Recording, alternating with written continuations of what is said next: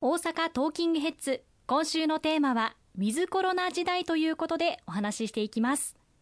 新型コロナウイルスの感染症法上の位置づけが明日5月8日から季節性インフルエンザなどと同じ5類に引き下がることになりました。具体的にどのようなことが変わるんでしょうか？はい、今回あの5類に引き下げるということで季節性のインフルエンザと同じ扱いになりますので、外来診療なんかは原則として自己負担が必要となります。まあ、保険診療ですと、まあ、通常の方は3割負担をお願いするということになります。まあ、しかしながら飲み薬として使われるお薬、え、結構高額ですので、例えばゾコーバなどの高額な治療薬については、この9月末までは公費支援を続けることになります。りますので、無料で処方されることになります。また、あの、入院費も、まあ、自己負担が発生しますけれども、1ヶ月の自己負担額に上限を定める高額療養費制度、これが適用されます。また、この9月までは、月の費用負担を最大2万円まで補助するということも、あの、行うことになりましたので、激変緩和策として行っていきたいというふうに思っております。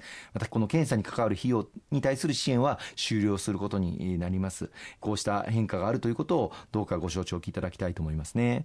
なるほどお金の面で変わることはありますけれどもでも負担が大きくなりすぎないようになってるんですね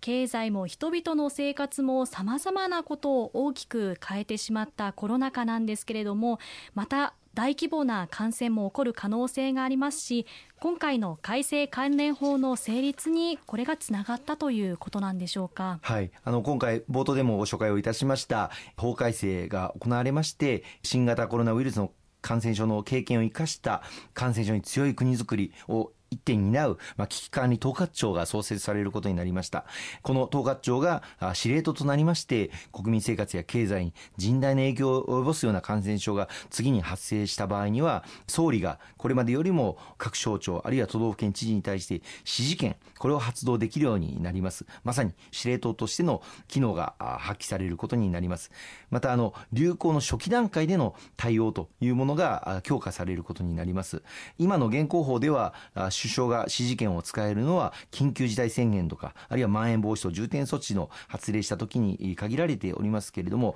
今回改正される法律によって感染症用の流行が始まった時から総理が指示権を行使するということができるようになっております。各これらの権利をどう使うのか、政府の行動計画を策定していったりとか、政策の企画立案、総合調整を先ほど申し上げました危機管理庁が担っていくという体制が整ったということをご理解いただければと思いますね。ね。そうなんですね子ども家庭庁とかもありましたけれどもこちらは感染症に特化した司令塔を対応していくやり取りなどを一元化するその司令塔になっているということなんですね。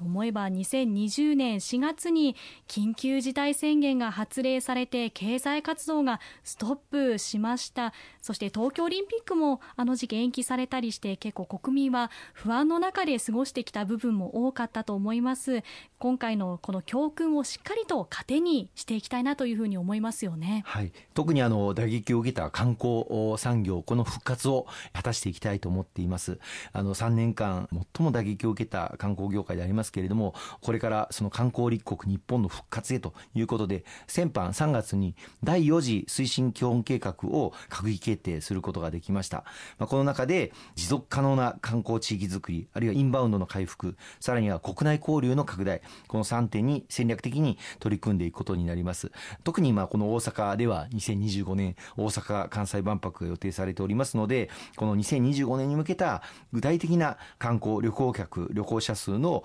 数値目標、これを明記することができました。また、インバウンドにおいては、観光客1人当たりの消費額を新たに目標を設けまして、1人当たり20万円消費していただく、そのような観光政策を取っていきたいと思っております。以前の目標が16万円でしたので、4万円1人当たりアップするということになります。